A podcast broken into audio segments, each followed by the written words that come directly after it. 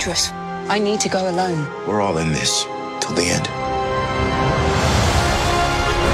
We've got friends out there. Good people will fight if we lead them. They've taken enough of us. Now we take the war to them. Let the final battle begin. Star Wars The Rise of Skywalker. Rated PG 13. Get tickets now. Hello, everyone. This is Rico, and you're about to listen to Treks and Sci Fi, the weekly dose of geeky goodness podcast. This is show 752. It is December 8th, uh, 2019. I was almost going to say like 19 something. Wow, that's a long time ago, wasn't it? Yeah, so 2019. Yeah. Hey, how is everyone? It is only, geez, two and a half weeks about till Christmas. Uh, those that celebrate it are probably getting both getting excited and panicking because in in the U.S. at least Thanksgiving uh, falls on the fourth Thursday of November, and this year because of the way the calendar works, it was later. It was about as late as it possibly could be because of the the first being of Friday, right? Yeah. So so that basically uh, almost made us like one week closer. You know, we have that separation of Thanksgiving, and then in some people's mind, it isn't. You can't really start thinking about Christmas until you get through Thanksgiving. At least that's in my head. So, uh, but um, and I think my volume is way up. It looks like I got to dial this down on the mixer. All right. So, um, but today uh, we're, we're not going to talk about uh, Thanksgiving or Christmas very much, uh, but we are going to talk about. Uh, I wanted to do another kind of blast from the past kind of a show. I'm going to talk about some older um, TV shows, uh, basically stuff that I watched way back in the day, in that dark time when. some of these are post Star Wars, post the Star first Star Wars movie, uh, but even then, um, even the like I'm gonna stick to basically like late 70s ish to like into the 80s a bit. Uh, but even in that time, even once Star Wars hit, uh, you know, because I consider that sort of like the changing point or one of the changing points in in movies where they started to realize, hey, people like this fun sci-fi fantasy type stuff in movies. But uh, even uh, years after that hit, a few years after that, on television at least, you know, which there was, you know, cable was just starting back then, but there really wasn't much, um, you know, much sci-fi or fantasy on television. Not like we have these days, where it's it's just crazy how much there is. So I wanted to go back and, and revisit some old shows, things I haven't really thought about myself even in a long time. Some of this stuff I've probably talked about at different times during the years of doing the podcast. But uh, I'm going to just point out a couple. Uh, I don't know if I've talked about them all. We're just going to go through maybe four or five of them. I'll give you a little bit of uh, breakdown of the show, uh, play maybe the theme song to it or whatever. And some of these are out on um, DVD. You can buy them. Uh, some of them you might have to find some bootleg things on eBay or something like that. Uh, but um, but simply put, some of these are are fun and well, I think they're all fun, but it, it just it mostly want to point out that that um, and the funny thing, or, or I, am I'm, I'm bouncing around in my brain. I have a my brain sometimes works like I always call it, my brain's kind of like a ping pong table where it jumps from you know subject to subject or topic to topic at times. But um, most of these interesting and interestingly enough, uh, because of the time and the era and all, uh, I think just about all these I'm probably going to talk about only lasted a season or even a very short TV season. Uh, so it's, um, yeah, the, the stuff, we didn't get much of it and it didn't last long for the most part. Star Trek was a bit of an exception in the 60s, and, and a couple of other shows managed to eke out a few seasons, but really not uh, not not very long lasting. So uh, so that's what we're going to talk about. Of course, you heard a little bit at the beginning of this uh, show, uh, the Rise of Skywalker. Uh, we're getting closer. We're only a couple weeks away now, so I'll talk a little bit about that at the beginning of the podcast. But um, let's do it. I'm Captain Kirk. Ladies and gentlemen, may I present the winners of the 74th Annual Hunger Games. We are the men in black.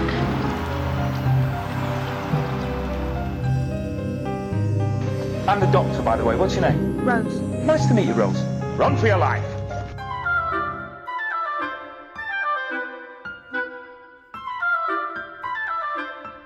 My name is Optimus Prime.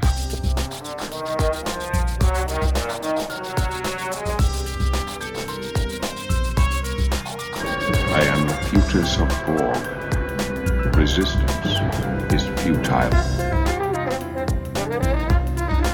Yes, the Jedi strength flows from the Force, but beware of the dark side. Oh,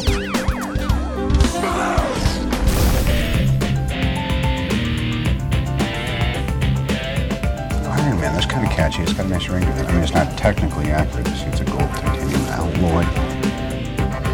I'm sorry, Dave. I'm afraid I can't do that. This is uh, Home, and you're listening to Treks and Sci-Fi. All right, again, welcome back to Treks and Sci-Fi, everyone. I wanted to say also uh, big thanks to those throughout the year. We're in December now, so throughout the year, each month, uh, with you know a few dollars each in, in most cases, uh, the uh, the Patreon uh, site, patreon.com forward slash Treks and Sci-Fi. Really, really very much appreciate you guys uh, for those long term donators on there. I really want to get a Skype call with just the Patreon folks sometime. That's kind of my thinking right now, and do kind of a little Patreon thing. Um, probably in maybe early January, I'm thinking. So for those that donate, if you'd like to participate in that, I'll try to be contacting you. Uh, but I think we're going to do that and um, maybe have a little fun over Skype one week. And, uh, yeah, so uh, the so if you'd like to donate again, and again, I'm sorry my throat got a little froggy there, but um, treksandSci-Fi.com, sorry, Patreon.com slash forward slash Treks and Sci-Fi. Oh boy. Uh, again, it's always even after 752 podcasts, it, it's the starting that's always tricky. So, especially on a solo show, I've uh, I, I, really do enjoy shows like last week where, where we got on Skype and, and talked about the Mandalorian. It, it, it, for me at least, it's it is much more fun. I'm I feel like I'm looser and more uh, more probably my normal personality. I feel like when I'm by myself, I have to be a little bit more uh, kind of contained in a way.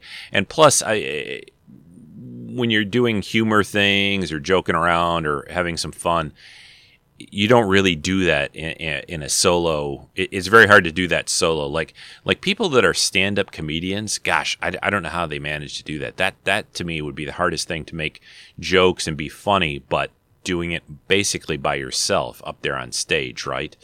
Um, when you're with other people, it's much easier to to play off them and, and joke around. So I hope you guys enjoyed that Mandalorian show last week. Spoiler alert: I'm going to talk just a bit briefly about. Um, let's see. I, I did talk about three and four. We got five just a couple of days ago. I, I won't really spoil it for number five, but it was a good one. And and the big thing in number five that happens is, uh, well, we get to visit a place we haven't seen in a long time. So that's all I'm going to say.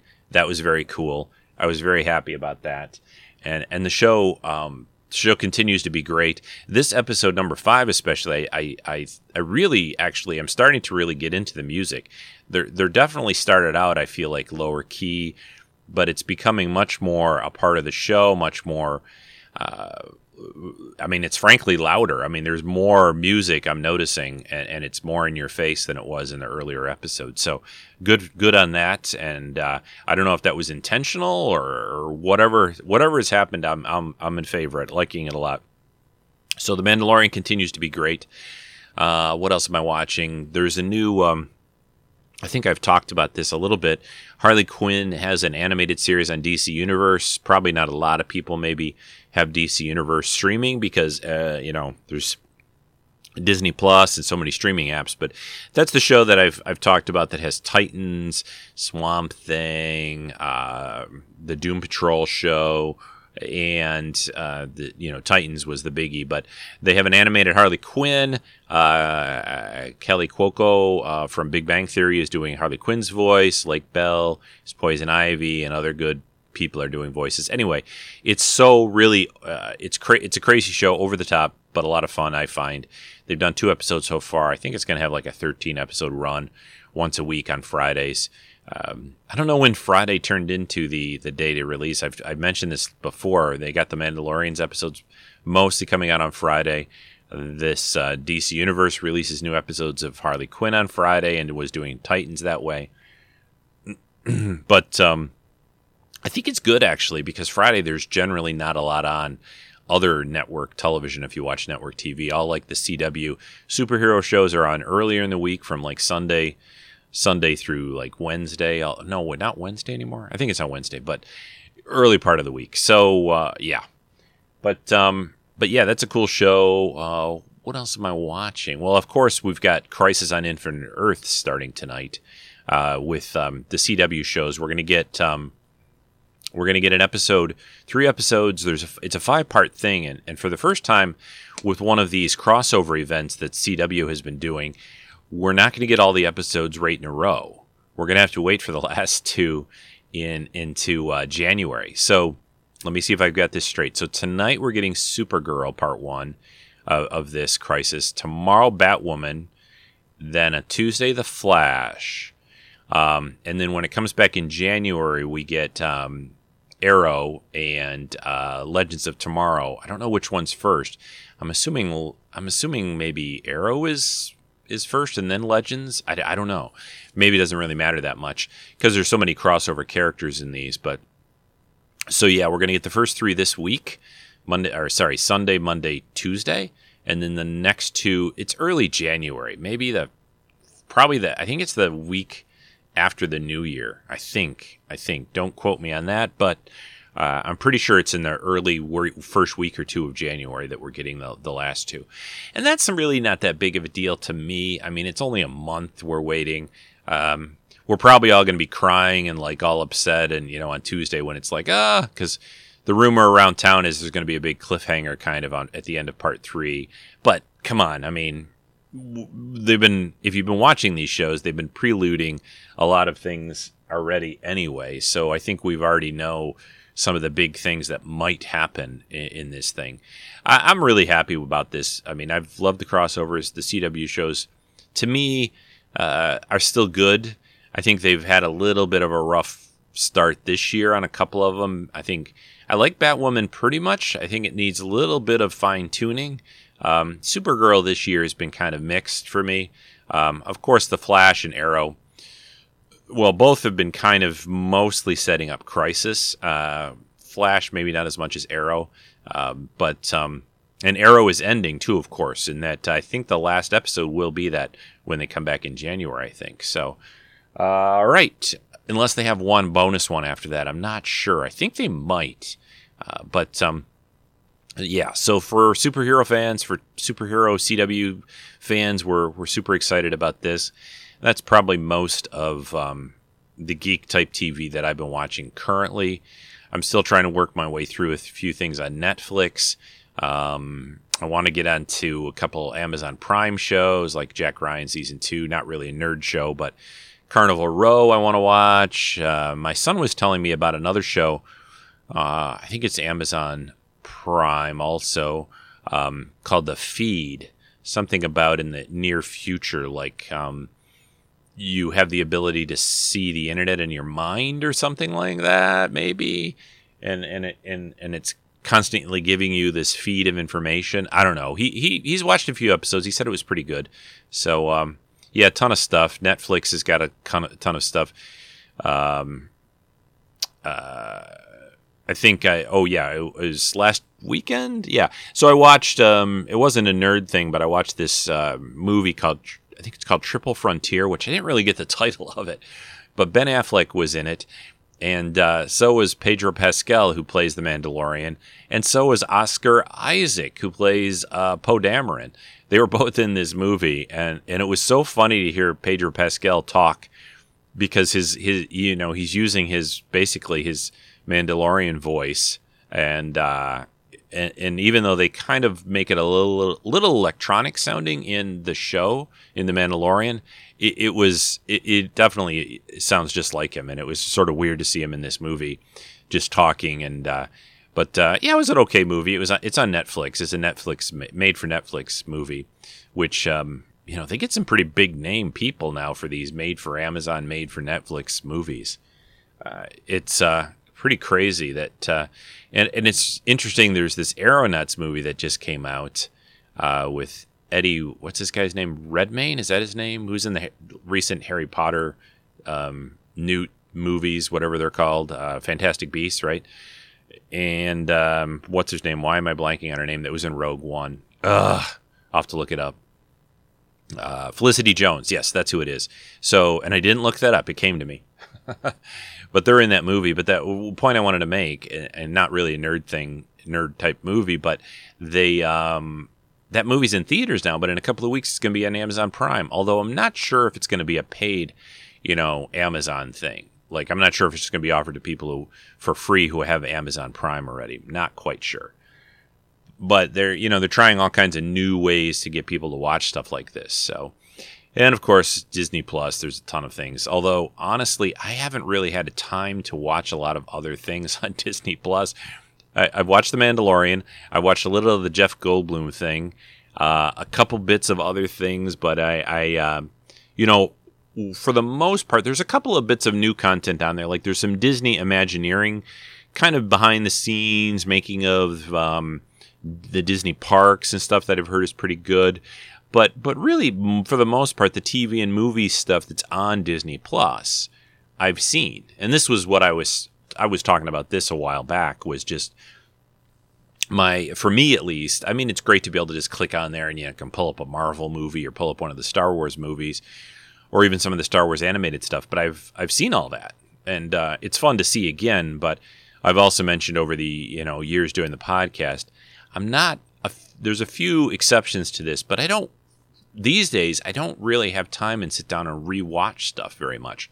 There's always so much. I always think to myself, well, I can sit down and rewatch like this movie or this TV series, or I can watch something new. And I always pretty much go to something new. I, I, I uh, and I, you know, I have kind of limited time anyway. My job is pretty busy.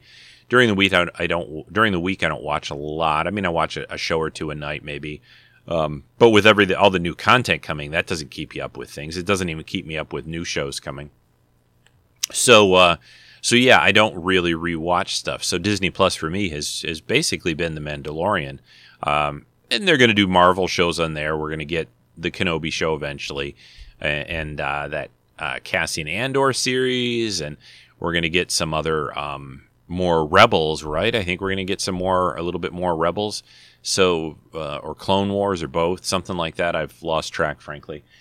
So, um, so yeah, lots of cool stuff to look forward to. And I'm looking at my time here. I'm about 17, 18 minutes into the podcast. We probably should break.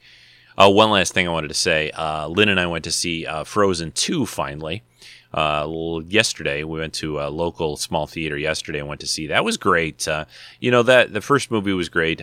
I don't have a little girl around, you know, daughter or granddaughter or anything yet, but the um, so so I, I, never got. Uh, I know a lot of people with smaller kids got burned out on Frozen. You know, especially those I think with girls who identify with Elsa and all that, but the I never really, I didn't watch it or didn't have to watch the first one a ton, so I didn't get sick of the movie or the music. So, the, and this one is good too. I, I've heard a lot of people been saying like they thought Frozen Two was just a, so much better than Frozen One. I'm like, ah, I don't know. I think they were both equally good, um, with great music, but I, I didn't, I didn't feel that there was this, this, you know, whatever. It, it's good though. I mean, if you enjoyed the first one, you're going to enjoy this one. So, simply put. Um, and Jumanji, the next level, which I'm so looking forward to that. I'm not quite looking forward to it. You know, Rise of Skywalker, of course, is the biggie, but I really liked, really, really liked the first movie. I mean, uh, The Rock. I mean, I'll, I'll, I'll watch him in anything. He's kind of like Ryan Reynolds. I'll, I'll watch either of those guys in just about anything. Um, and even though they, you know, they they tend to kind of play themselves, these characters a bit, but um, and there's just a lot to uh, have have fun with in that. Yeah, so I had to pause for a second, but um, so I'm looking forward to Jumanji this week, and and then the following week it's Star Wars. We're actually going. Lynn and I are going to go on the twentieth, uh, like a midday show on the twentieth. I'm not going on the 19th. I, I, I decided I kind of wanted to go see it with someone. What I've typically been doing with these movies, is I've gone by myself, like the on the fan night before, and then going with the family the next day or something.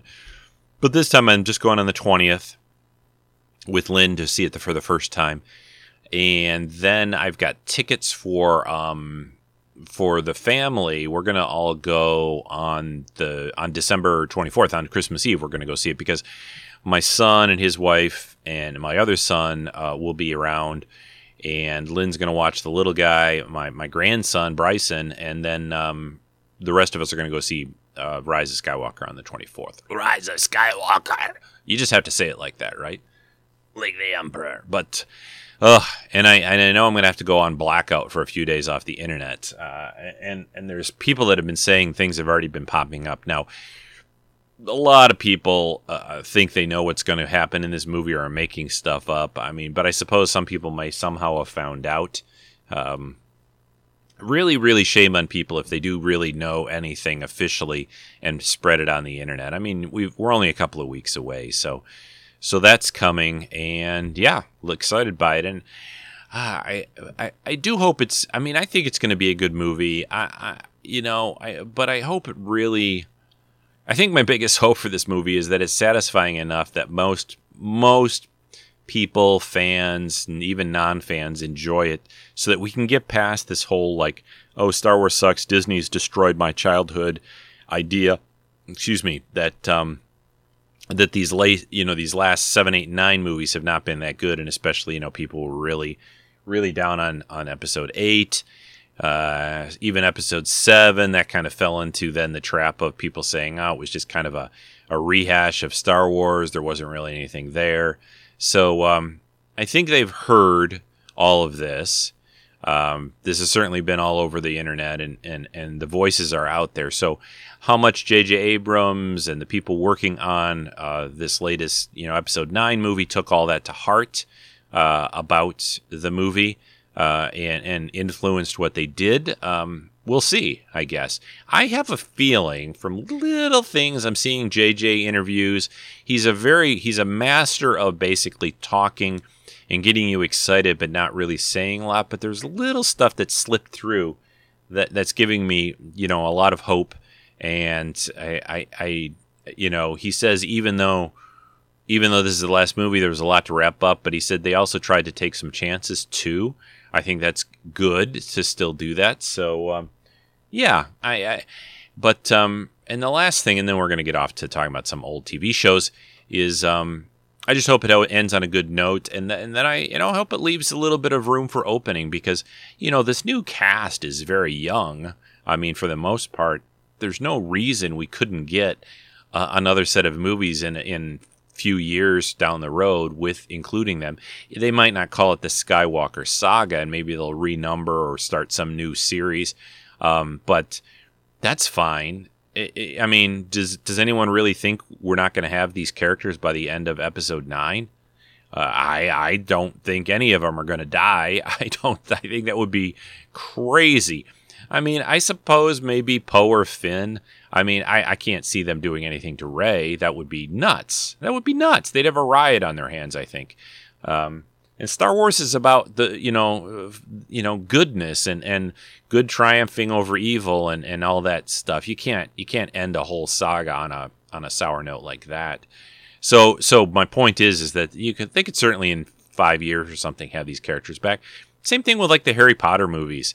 You know, I'm sure that I, I have no doubts that we will get a continuation with those characters, older versions of them with those actors in five years, 10 years, or something like that. So, um, I don't know why I'm saying all that. Doesn't really matter. But, uh, and I've talked a lot here in the early part of the show. So let's get going. Let's talk about older TV shows.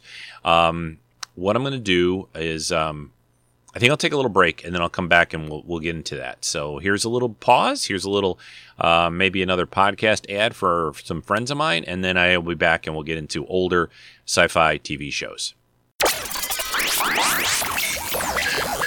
I'm Jen. And I'm Angela from the Anomaly Podcast. And you're listening to Treks in Sci Fi.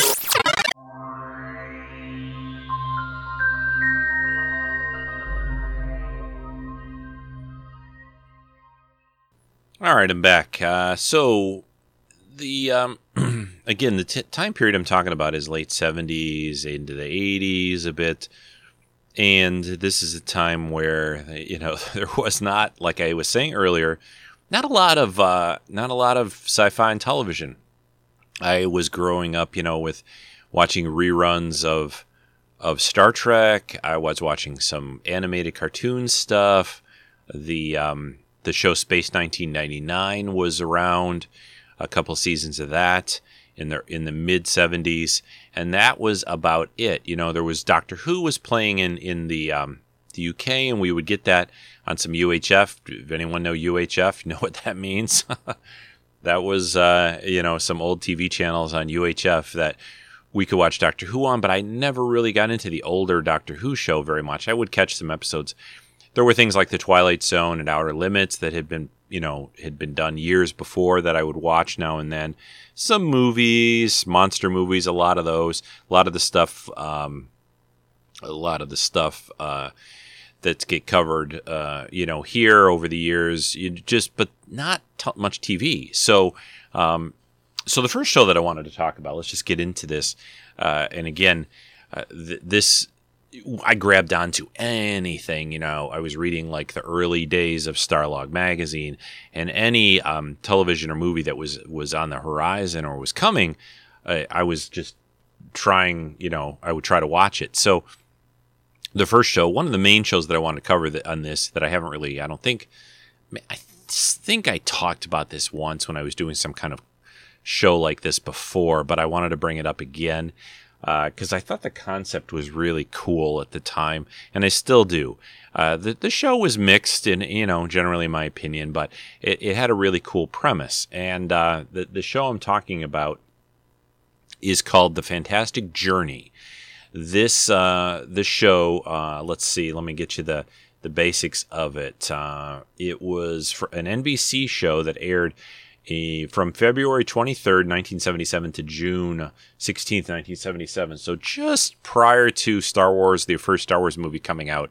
Um, and, you know, maybe if it had hit, if it come out the year after, but it really isn't anything like Star Wars. Like, you know, Battlestar Galactica is the biggie that came out as a as a direct direct um, result of Star Wars. Very very much like Star Wars. You had you know, pilots and little ships they'd fly around and fight bad guys and everything. I mean, it it was its own thing, and I love the original Battlestar Galactica, but it was definitely a direct reaction to Star Wars coming out uh, when it did. So the fantastic uh, uh journey. Uh, the premise of the show is basically the the series. I'm going to read a little bit of Wikipedia here for you. The series concerns a family and their associates who charter a boat out into the Caribbean for a scientific expedition but after they encounter an area of the Bermuda Triangle with an unnatural luminous green cloud accompanied by the eerie, disembodied sound of ship's bells, the group find themselves shipwrecked on a mysterious, uncharted island from which they are unable to escape. So, essentially, the premise this is in the 70s, uh, late 70s, and, even up until now, uh, the Bermuda Triangle was, was was a big thing. You know, people people were really on that. They were on UFO sightings, all that kind of stuff. So the uh, what happened though to these characters when they got to the island is, and, and this is where the show is kind of like the TV show, and I'm not going to talk about this other one I'm going to mention right now because I think I did a whole show on it. But Sliders, um, what I mean is that on once they got to the island, what they discovered quickly was that there are different like zones on the island and each zone was sort of a, like a, a, different like world a different time period. Sometimes um, even even non-earth beings they'd run into aliens. Um, but it was supposed to be different time zones essentially. And uh, they would they would travel through these different zones and they were trying to find a certain zone that would allow them. They found out through through various um, things that happened they were looking for a particular zone that would able able to enable them to get back home. So let me play the uh, theme song music um, intro for fantastic for the fantastic journey, and uh, we'll come back and talk just a little bit more about it, and then talk about some other shows. lost in the Devil's Triangle, trapped in a dimension with beings from the future and from other worlds. A party of adventurers journeys through zones of time, back to their own time.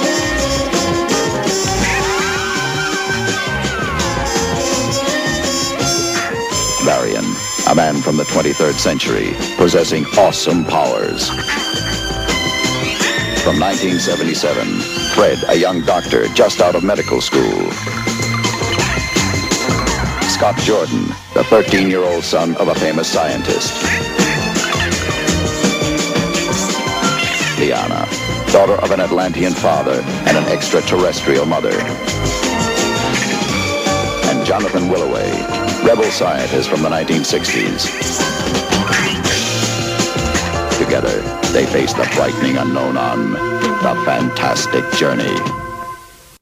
Yeah, so how do you dig that uh, that uh, 70s style music there for the opening credits? But it gives you a feel for the show. So executive producer Bruce Lansbury worked on this. Uh, the other big thing, and, and, she just passed away just this past week or so. DC Fontana was was uh, was one of the writers, the main writers on this show, and there's some commentary here about her. Um, as usual, they, they had a very short time to develop and produce the show before it started to film, and it it um, it really showed. I think that they basically didn't have anywhere near enough prep time that um, to get them going on this. Uh, the show did have some exotic locations that they filmed in. You know, it was it was pretty well produced. Uh, the um, we had Roddy McDowall in this show, which Roddy McDowall from Planet of the Apes. I mean, he's he's awesome. This rebel scientist from the 1960s. They were going to feature. Um, the, idea with the show is they were going to do uh, different lands and they were going to do some things from the past of Earth and stuff and things like that. But I guess the network they're saying here in this in in this internet thing that I'm reading is that um, that they were pushing the network was pushing them to keep everything more in a futuristic and somewhat alien tone. So that that was quickly kind of how it went. They only did um, ten episodes of this show, and it is uh, again just a very short-lived series from the the late '70s. Uh, I, I, I distinctly remember watching this show, and it was uh, it was pretty cool. And uh, there was a, a, a, young boy, kind of like you know the the Wesley Crusher, Ike Eisenmann played him, and uh, he was uh, Scott Jordan. He's the son of the famous scientist you hear. There's a doctor uh, played by a guy named Carl Franklin.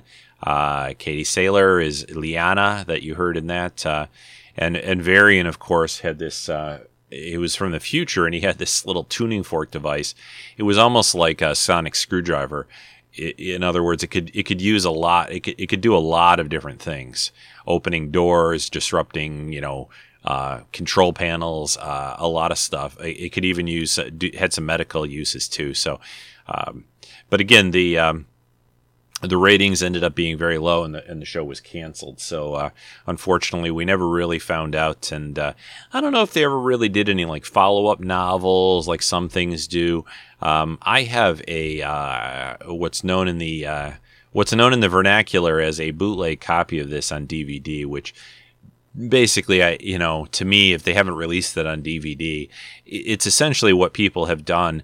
These shows have aired on different things over the years on like the Sci-Fi Channel and other networks, and people will record those and then transfer them to a, a DVD and sell those things. And then they're the, the, copies are not that bad. The other source, if you want to watch this show, um, you can you can seek that out. I don't think it's re- released officially on DVD uh, even now, where they've they've started to release some shows that weren't like like I give an example, and I'm not going to really talk about it because I've talked about it pre- previously quite a bit on this podcast. But the Man from Atlantis, Man from Atlantis television show and the TV movies even that they did, they finally did release that officially on DVD just not that long ago, maybe a couple years ago. Um, which before that you had to find you know people who had recorded episodes or put them out on DVD. That was your only way to watch these old shows. But your other source, your other pretty pretty good source these days, is YouTube. A lot of times people will put these older shows up on there. Sometimes they're in multiple parts and multiple entries, uh, and and most of the network people and you know copyright people or whatever for a show that's like the show is 40, let's see, do some math here, 42 years old. Um, it's not like no one really gets all worked up about that if those these things appear on YouTube. Uh, so so there you go. That's how to watch uh, Fantastic Journey.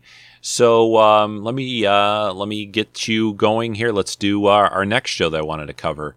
Uh, I think. Um, let, yeah, we'll go into uh, there's there's two shows that are very will have a similar premise, it, it, let's say, but we're very different shows. Um, there were two shows about the Invisible Man. One was called Invisible Man, uh, and and one was called Gemini Man, and they they were very different shows. And I'm going to cover those uh, next here. Uh, let me pull up the Wikipedia. I'm going to pause this for a second. All right, here we go. So um, so th- this first one, so the Invisible Man television series, uh, this uh, this one is the the one I'm talking about specifically. Uh, aired from uh, September 8th, 1975 to January 26, 1976. It starred David McCallum. He uh, was uh, previously in The Man from Uncle, so you'll kind of know him. I think he's on one of those NCIS shows. so the guy's still around, still still acting uh, which is amazing, great. And uh, anyway, David McCallum played Dr. Daniel Weston. All right, so he was a scientist, and this is kind of inspired by the H.G. Wells novel. Um, uh, let me give you a little bit of the Wikipedia thing here. So uh, the pilot film depicts Daniel Weston working for a company called called the KLAE Co- Corporation, which is doing experiments in teleportation but he discovers a side effect and this is it, it has a very star trek kind of feel you know because they're trying to experiment with teleportation uh, but a side effect of his work he, he finds out is um, he's able to turn objects invisible. And uh, he tries to find uh, medical applications for this. He discovers that objects that are made invisible or reappear after a few hours. But on um, and on living test animals, the collars they wear reappear after the living cells them sm- the after the living cells. So he's kind of obsessed by this whole thing. And Weston decides to become invisible himself, in part to prove that a human can survive, and also to test a serum he has he's developed to reverse the invisibility. Um, but it turns out, and uh, it turns out that he can't make himself visible again. Uh, he's he's you know the serum doesn't really work, and then it turns into this sort of government agency kind of after him kind of a thing a little bit.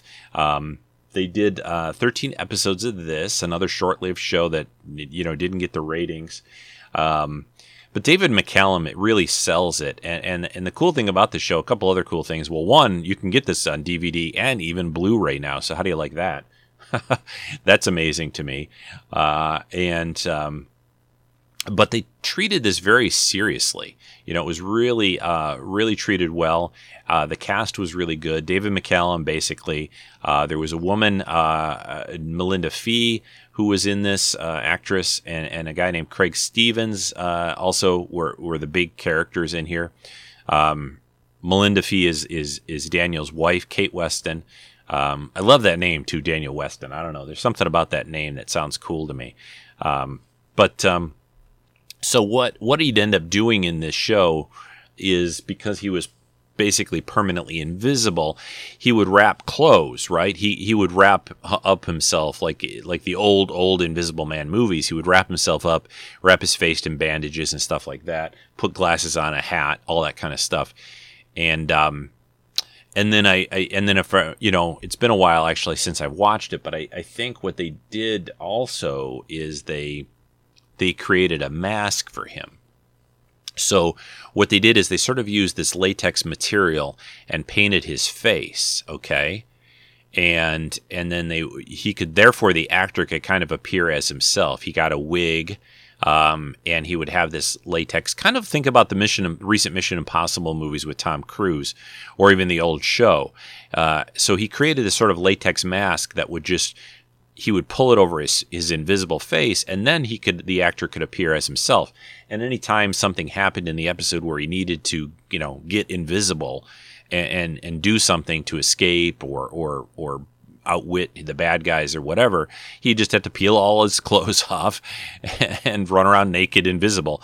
Uh, which I always I always think about that with it with this um, uh, with this type of invisibility when your clothes don't go invisible too. It's a lot of naked running around, you know, and, and doing things. Uh, but um, but anyway, so uh, that um, that was this show, and it, and it, I, I, know it sounds a little bit funny and a little bit goofy. Um, I'm not going to play. I don't think the opening um, uh, credits to this. I think if I remember right, it was just music. I don't think there was any any words to it, although it has a pretty good theme song. Because one of the guys that worked on the music for this show actually did the theme music uh, is Henry Mancini. Uh, oh heck, maybe I will play it then. You know, I, I always like the music, and I think it's fairly short. So let me see if I can find it here on YouTube and play you the opening to this 1975 television version of The Invisible Man.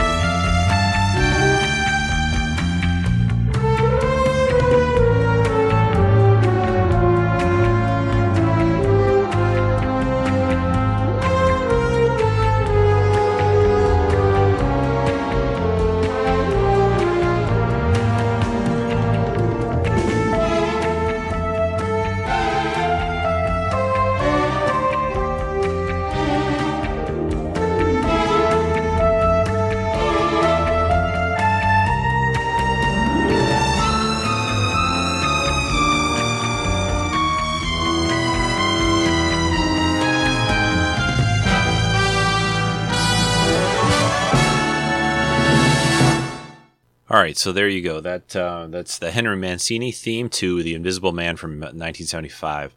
So the the weirdest thing about all that, or one of the weird things to me at least, is about a year or so later, um, the uh, they decided to do another show about an Invisible Man on television on NBC this time. And this one was called Gemini Man. Yeah, the same title as that recent Will Smith movie, which was pretty good, and people should see it. I, I, I thought that was a pretty good movie.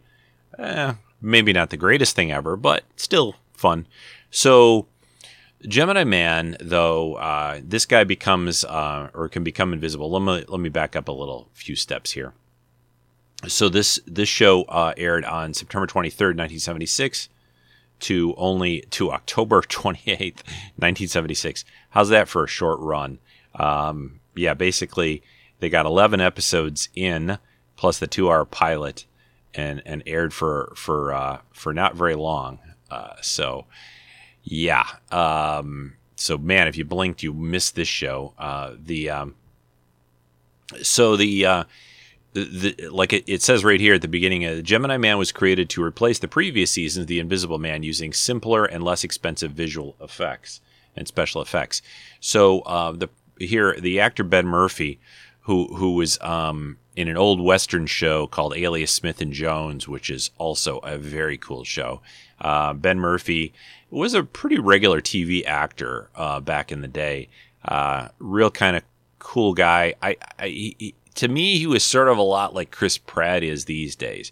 Kind of laid back, kind of, kind of, uh, you know, mischievous at times, and and just uh, anyway, that he he played a lot of those kind of roles and parts. So, but uh, he plays a guy named a secret agent guy named uh, uh well here's here's what they say on Wikipedia a laid back denim clad motorcycle riding secret agent.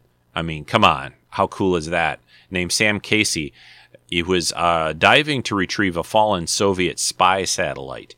Uh, when he was uh, under the water diving, he was exposed um, to some radiation when there was an underground explosion, which rendered him invisible. Um, the agency he worked for, um, this high tech government think tank called Intersect, International Security Techniques, they, they basically found a way to return him to visibility and control his new power by the use of a special wristwatch called the DNA stabilizer. Uh, it was invented by scientist Abby Lawrence, played by Katherine Crawford. Uh, he'd press a button on the digital watch, would make him vanish. His clothes, in this case, get this. So his clothes would vanish too. So he would not he, he would not uh, have to run around naked like David McCallum did in the uh, you know when he would go invisible. Uh, he got to take his clothes with him. So I guess the idea is he's got this radiated aura and his clothing and stuff. And I think anything he would grab or hold, a small tool or whatever, all that stuff would go invisible too. However, the limit was the stabilizer thing, uh, if he turned it off, which essentially he's turning it off when he's going invisible, and it's and it's you know rather than making him visible, it's it's it's turning off the stabilizing element and allows him to go back invisible. But the limitation was he used this little cool little digital wristwatch was he could only do this for 15 minutes a day. If he did it longer than that, he would die. So, and when it got close, which most episodes that I remember, he would always get kind of close to that 15 minute limit and he would, it would start to really mess him up. He would start to feel ill and weak.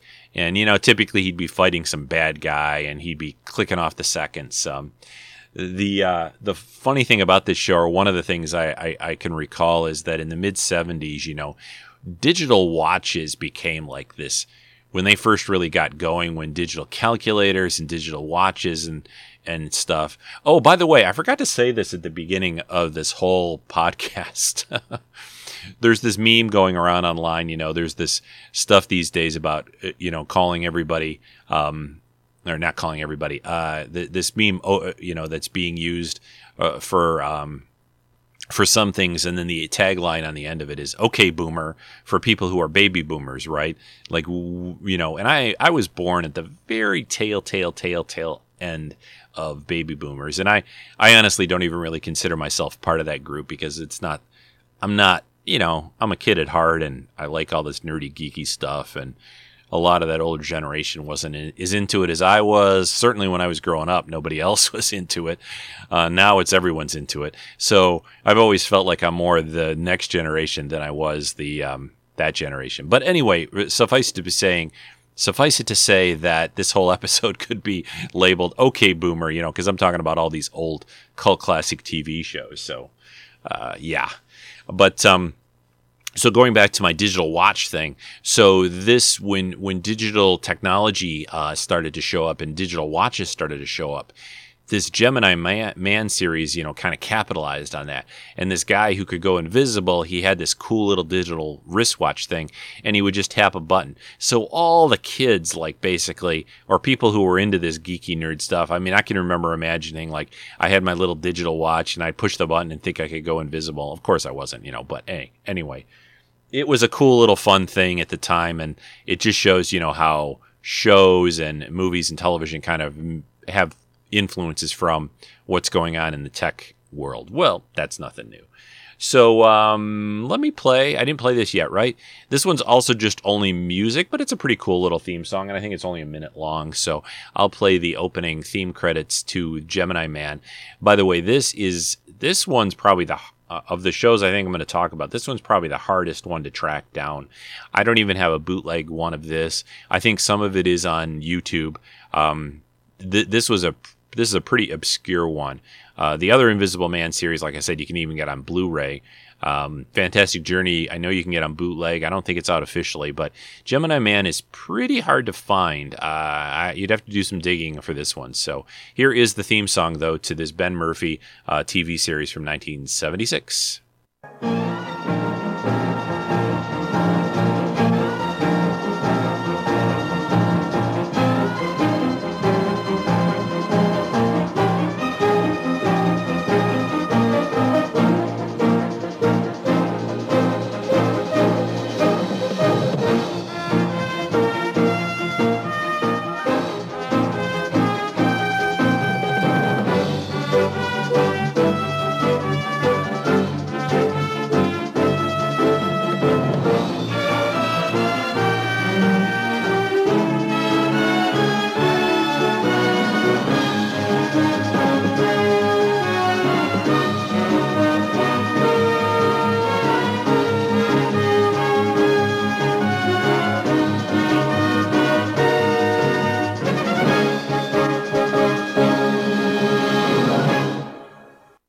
Yeah, so there's the uh, opening music, pretty cool from uh, Gemini. Sorry, yes, Gemini Man.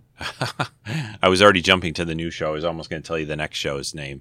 Uh, but uh, yeah, Ben Murphy, uh, cool guy, cool actor, it seems. Uh, and looks like from his Wikipedia entry, he's 77 now, but he's um, he's got still acting credits up till like 2010. So he acted for a good long time. You know, his earliest credits look like from the like 60s and up through, like I said, 2010, still around. So uh, the the other show, like I was I mentioned earlier, uh, a very other uh, a cool show if you're into uh, westerns and something that lasted. This was in the early 70s, um, lasted for 50 episodes. Alias Smith and Jones, a very cool show from the early 70s, a western show, uh, which that one is out on DVD, I believe. So yeah, I know it is. All right, next up, we're going back even a little bit further in time. We're going back to even where uh, my memory is getting pretty sketchy to the early 70s. I, I was gonna this this show was originally going to be about 80s shows, but I, it's turning into a show, a, a show, about mostly 70s. I'm going to do one 80s one, I think, at the end, um, but um, uh, mostly a show about uh, 70s uh, TV series. And and some of this stuff, like I said, I think I've mentioned occasionally, briefly here and there. Uh, but um, the next one, this one's more of a spy show, a spy series, uh, secret agent kind of thing. But I think it definitely falls into because there was some pretty high tech stuff used in this show uh, that made it. Let, us call it almost James Bond on TV. That's basically what this show was um, or is. And this this show is called Search, uh, which is a kind of. I never really. I thought that title was sort of weird always. Uh, but um, they had a pilot movie. This back in the '70s. The other thing I should have mentioned is I think all of these shows uh, had a, a roughly a two-hour pilot film that was produced. Man from Atlantis did that. They actually did multiple pilot movies, four of them, um, and and they did that with um, Fantastic Journey. They did it with The Invisible Man. I think Gemini Man too, maybe, but uh, definitely with Search because the and this you I know you can find because I haven't bought it yet, but I'm about to click it. I'll probably do it today actually because I'm talking about it. But the the pilot movie for the Search TV series is called Probe.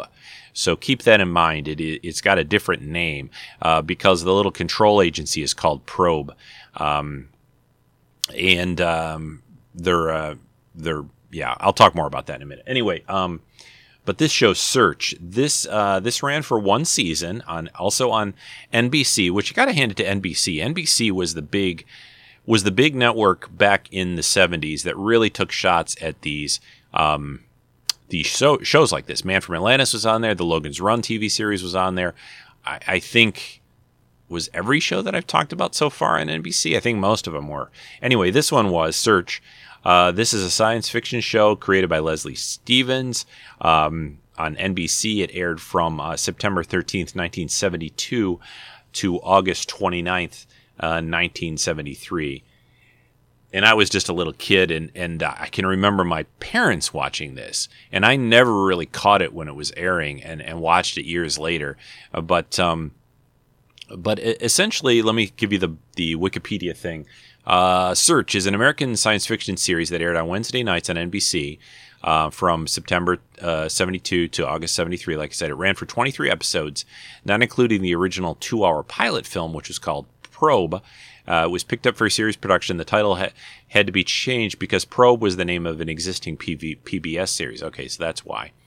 Um, here is a little bit more on the overall plot of this show. The series center on, centers on the World Securities Corporation, a high tech international private investigating company that employs field operatives. Call them, you know, secret agents. The elite of whom are, in, aided, are aided by implanted audio receivers who carry scanners. Uh, they, they have a little tiny camera thing which can be attached to tie clips or other jewelry. The most common method is to wear the scanner as a ring or, or have it on a tie thing, like I said, or a little pin on your lapel or something like that. Each episode features one of three primary agents uh, that follows an investigation. Usually it's something fairly simple, like someone's been killed or there's something stolen that's of great value. Um, they're not quite world, you know, ending kind of James Bond kind of stuff sometimes. So uh, the main agents, uh, the actors that were on the show, they were all guys, um, very Bond, you know, centric at the time. Hugh O'Brian played Hugh Lockwood. Uh, he was uh, Probe One lead, the lead operative on the show. Uh, Tony Francioso, uh, Nick Bianco, which I thought I always thought that was the coolest name, uh, Nick Bianco.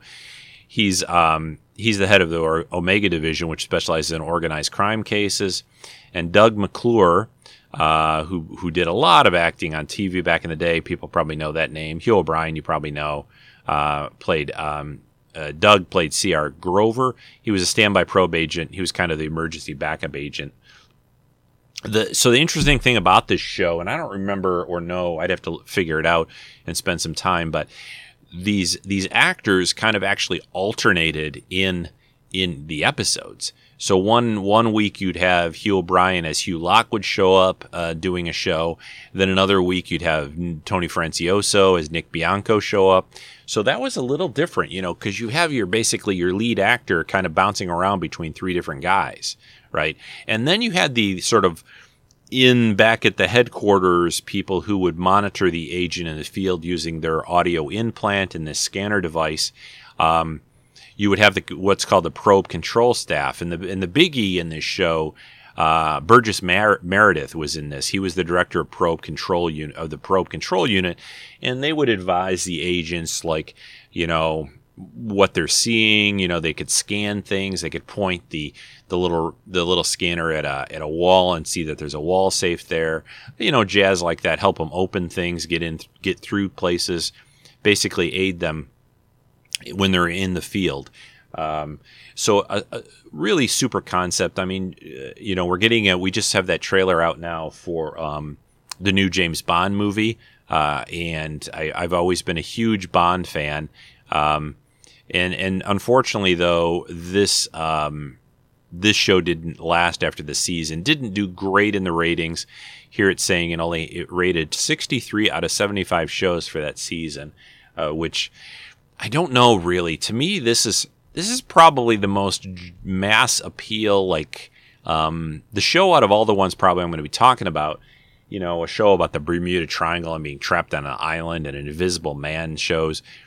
Those I get maybe that they're not really general public friendly, but the Bond films have always been pretty well received and pretty popular.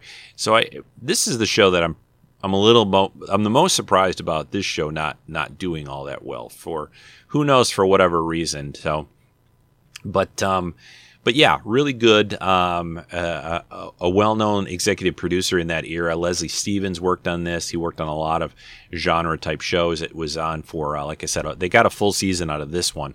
So 23 episodes. Um, like I said, this one is out. Uh, the the Search Complete series on DVD uh, came out back in 2014. Uh, you can also the the Probe pilot movie that's a separate uh, DVD you have to buy. It doesn't come, I don't think, with the, the season set. So you can pick up this show. Um, and I think it still kind of holds up. I mean, the tech was sort of futuristic. Uh, and, uh, uh, you know, the, the stories are pretty straightforward, but uh, they had a very, very strong, very charming cast. Um, Angel Tompkins was this medical technician. She'd always monitor the agents in the field of like if they were okay and hurt or whatever. Um, so they and then Burgess Meredith again running control. So the um, one of the coolest thing though about this, because to me, this being a very Bond kind of TV series, is the music, and you're going to pick up how this, um, what I mean about this, especially if you th- keep in mind like late 60s, 70s Bond films and the music and the way they sounded. And I'm gonna play in a minute here. I'll play the um, the theme song to this show, but it has a very, very to me a very very Bond kind of feel. And I'm trying to see who did the music. Da, da, da, the hardware, the tech. Yeah, I'm not finding it right off the bat. Might be listed in, it's probably listed in the credits on the shows, but uh, but anyway. Oh no, here we go. Dominic uh, Frontiere is the composer. So, and try to pull his Wikipedia entry up too here, see what else he worked on. Oh, he worked on a lot of stuff. big, big composer. Hey, Vartok, here's a composer, a, a TV composer, but um, he worked on a lot of television. Uh, yeah, and film too. So, um, yeah, Dominic Front, I think that's how you say his last name, Frontiere. Uh, American composer, arranger, and jazz accordionist. Uh, he worked on Outer Limits.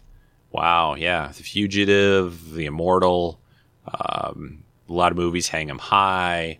Uh, yeah, a lot of stuff.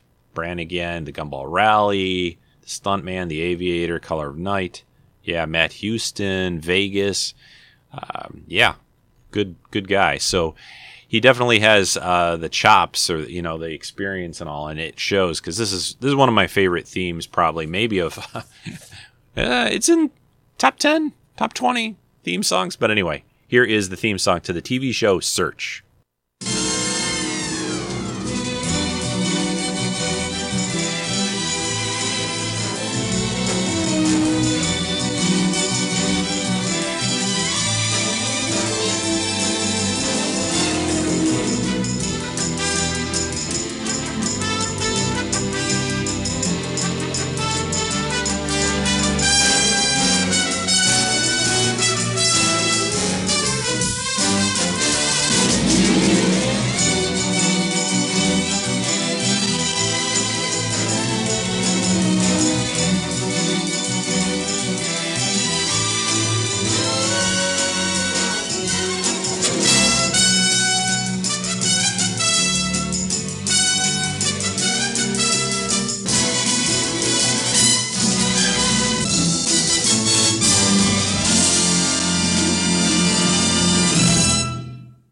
So there is the music theme to the opening of Search. That um, the audio isn't the, the quality of that isn't the greatest as, as a clip off YouTube, but they um, actually on the in the Probe Pilot movie there's a there's a better clip up on uh, YouTube with a longer opening theme song from that.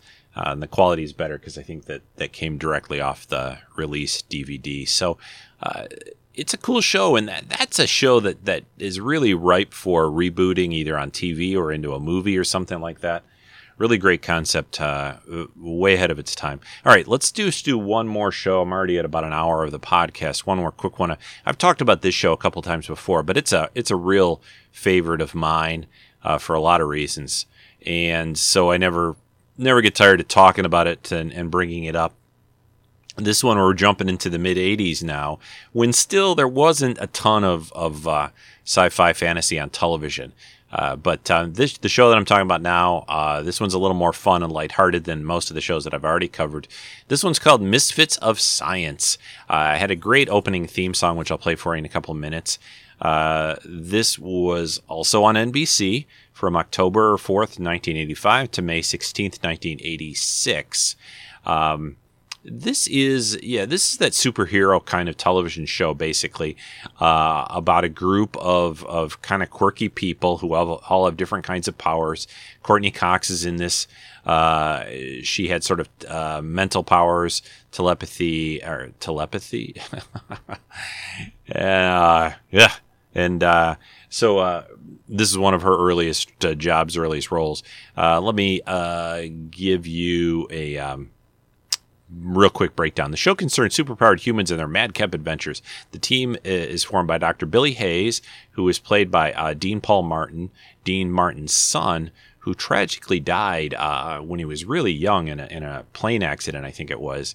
Um, he's a research scientist at the Humanidyne Research Institute uh, who specializes in human anomalies. Hey, Anomaly Podcast, how do you like that? Uh, he works with Dr. Elvin L. Lincoln, uh, and they, together they recruit electrically powered Johnny Bukowski, a rock and roll music, musician, sorry, and uh, Gloria Dinallo, who's played by Courteney Cox. She's the telekinetic teen. Uh, although I don't think she was really, was she a teen when this show came out? I have to look, see what her age is and all that. Maybe 20 or something. But um, so, uh, yeah, this show uh, did not last long. it is quirky, it is goofy, uh, but it was fun. I thought I, I enjoyed it, uh, and it, um, like I said, it ran uh, on uh, NBC for 16 episode. Sorry, 16 episodes. I just quickly looked. Um, this is a weird one because okay, so there are a lot of these episodes of this show on um, YouTube. I think just about all of them. The other thing that you can do, it's really weird. This this show must have been kind of popular in Europe because there are actually two releases you can get via Amazon. One's a Region 2 PAL version for people who know foreign, foreign DV talk, uh, DVD stuff. Uh, you can find that, which is Region 2. You just need the right kind of player um, to play it. Uh, and uh, that one was released over in Germany. And then there was one that was in, I think it's in France. They released a version, and they they renamed the show called they called it Superminds, uh, which is weird. Um, but that's also another Region Two entry, and I think both have English. You know, it was done in English, and I think it's just dubbed or subtitled for the other languages. So it isn't like you're to have to watch it in German or watch it in, in French if you buy those versions. But check it out. There are ways to watch this one. And uh, yeah, so with that, I, have talked about this show before. Really fun. I'm going to play the uh, theme uh, music and then I'll come back and wrap up today's podcast.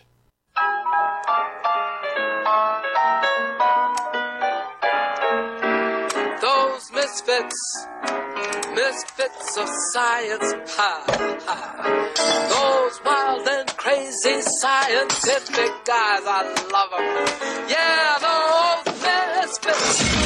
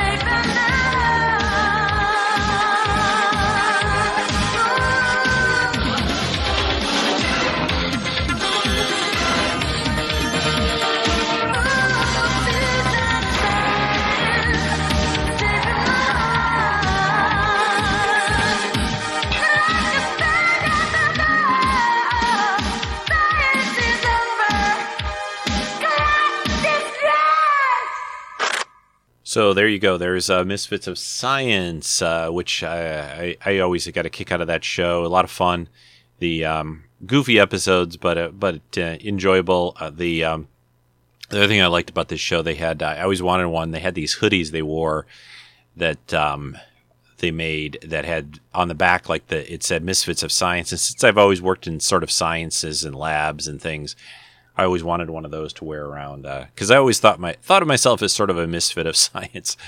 So yeah, the um, the here's uh, one little bit of trivia for this. Episode nine was the first paid writing job for Tim Kring, who later, for people who know the name Tim Kring, remember uh, he later went on to um, to produce the show uh, Heroes in 2006. So, which which sort of had a similar theme, right? Because it involved people with super abilities and things like that. So, this obviously is an area that he likes to work in. And uh, yeah, so when I looked up, it looks like Courteney Cox was about 20 when they were doing this show, based on her age and and birth date. So, all right, um, yeah. So we're like an hour and 10 or so. That's plenty for this podcast. There's tons of other stuff I could talk about you know, we didn't cover the biggies, you know, Six Million Dollar Man, Bionic Woman, uh, Knight Rider. Uh, I've covered some of that stuff before, but I think it's important to go back and I, I, I feel like a, a, bit of a broken record. Okay, throw out the OK Boomer comments now, but it is uh, it still is incredible and amazing to me. Every fall, you know, I would I would search and read magazines because you know there was no internet way way back, and I would search, you know, magazines and TV Guide and stuff about, hey, what what new show are we going to get that could be, you know, something I would like? Because even back then, with less um, sci-fi and fantasy uh, available, I didn't watch other shows. really, it wasn't like I filled in, you know, uh, with with other things. I mean, I watch the occasional, you know, drama type regular show, uh, but but not a lot. I've I've always leaned into this stuff, and obviously, so, uh, so in each year we would get a new show, and then 10 episodes or 15 episodes. It would, you know, it would it'd be lucky if it even made it over, over through the whole first season, and then it'd just be poof gone, and that that's that, and and uh, yeah, so it's uh you know the I guess the point is is appreciate all the stuff that we have now because it's it's really incredible, and I and I you know the the ones that you know like a couple years ago when Star Trek Discovery started and people complaining about it, you know it it, it just boggles my mind. How could you complain about it about getting new fun content even though you yeah okay you got to pay for CBS All Access and I've talked about that a lot but I'm just like okay if you don't want it oh, that's fine but don't complain about it. My goodness. I mean these companies this is how it works. And and you know last thing I'll say on that is is this is why shows didn't continue because without ratings back then they weren't getting money. And without money you know commercial time and air you know that they couldn't afford to do the show. And another way to get money these days is, you know, what they're doing with Disney Plus, what they're doing with CBS All Access, what they're doing with DC Universe's uh, streaming app. Uh, they're going to have HBO Max, which is a separate thing.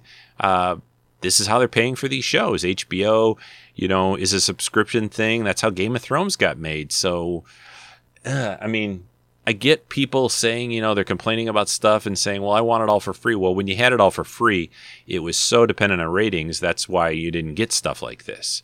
So, um, it's a double-edged sword, people. You got to pay for what you get. You pay for pay for what you get. It's not a free, no free lunches. So, but you know that's not a that's not anything new. And uh, I, I, hope you guys enjoyed this. I enjoyed it. I love uh, this old stuff uh, I've I've thought about over the years. Though I don't think I ever want to add another podcast, but I've I've always thought about doing. Uh, I, w- I always thought about uh, hooking up with like Mark Daniels or or uh, or whatever, and and like doing just a retro movie, retro TV podcast. Stick to that. Um, but I, I, I, can easily slide all that stuff into uh, Treks and Sci-Fi, uh, and uh, yeah, I don't need another podcast to do. All right, folks. Um, that's about it for this week. I, I hope you again enjoyed this. Next week should be a guest spot, probably with Mark. I hope I'm going to try to contact him and see if we can get a see if we get another uh, classic uh, show in. And then in a couple of weeks, I'll be doing. Um, gosh, that'll be two weeks. Yeah, I'll be back in two weeks. We'll be doing a uh, a Christmas vidcast. I think I'm going to shoot for the 23rd for that. Uh, I might do it live. I haven't really decided yet. And I think it's going to be a lot focused on my reaction to Rise of Skywalker, along with um, along with other things. So uh, that's what's coming up. And I think at the end of this week's show, I'm going to play one of Rick Moyer's timeless Christmas uh, nerd Trek classic, uh, or you know, Merry Trekmas type show, or Merry Trekmas, sorry, Merry Trekmas songs that he did years back and are still very enjoyable to play each year at this time of the year. And uh, so enjoy your week, folks. Hope you enjoyed the show. I'll talk to you again soon. Bye. Hey, everybody. Merry Christmas. Star Trek on cable and movies in IMAX. iPhones with apps that don't require payback. Static free packages complete with bling. These are a few of my geekiest things. Cream colored towers with drives that play Blu ray, cell phones with touchscreens and Xbox that we play. Sci fi is playing a monster that stings. These are a few of my geekiest things. Big screens that play at a high resolution, cars that use electric to save on pollution. My queue on Netflix, just what does it bring? These are a few of my geekiest things. I've got terabytes when the iPod sings, when I'm feeling sad. I simply remember my geekiest things, and then I don't feel so bad.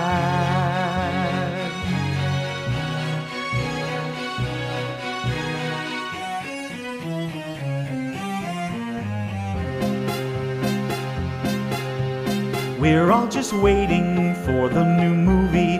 Kirk and the crew are young, hey, they are groovy. Enterprise being built in dry dock things. These are a few of my geekiest things. Doing the Vulcan salute to my family. A life size Jean-Luc cardboard cutout standing. Watching the reruns, yes, I have them free. These are a few of my geekiest things. Logging onto the Treks in Sci-Fi forum, chatting with geeky friends, what a decorum. Writing a character in RPG.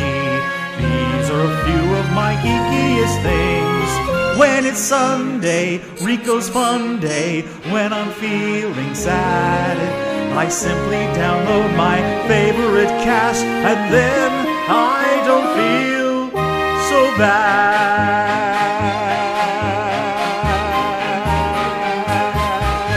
Merry Christmas, Treks and Sci-Fi. This has been a Rick Dosty podcast production.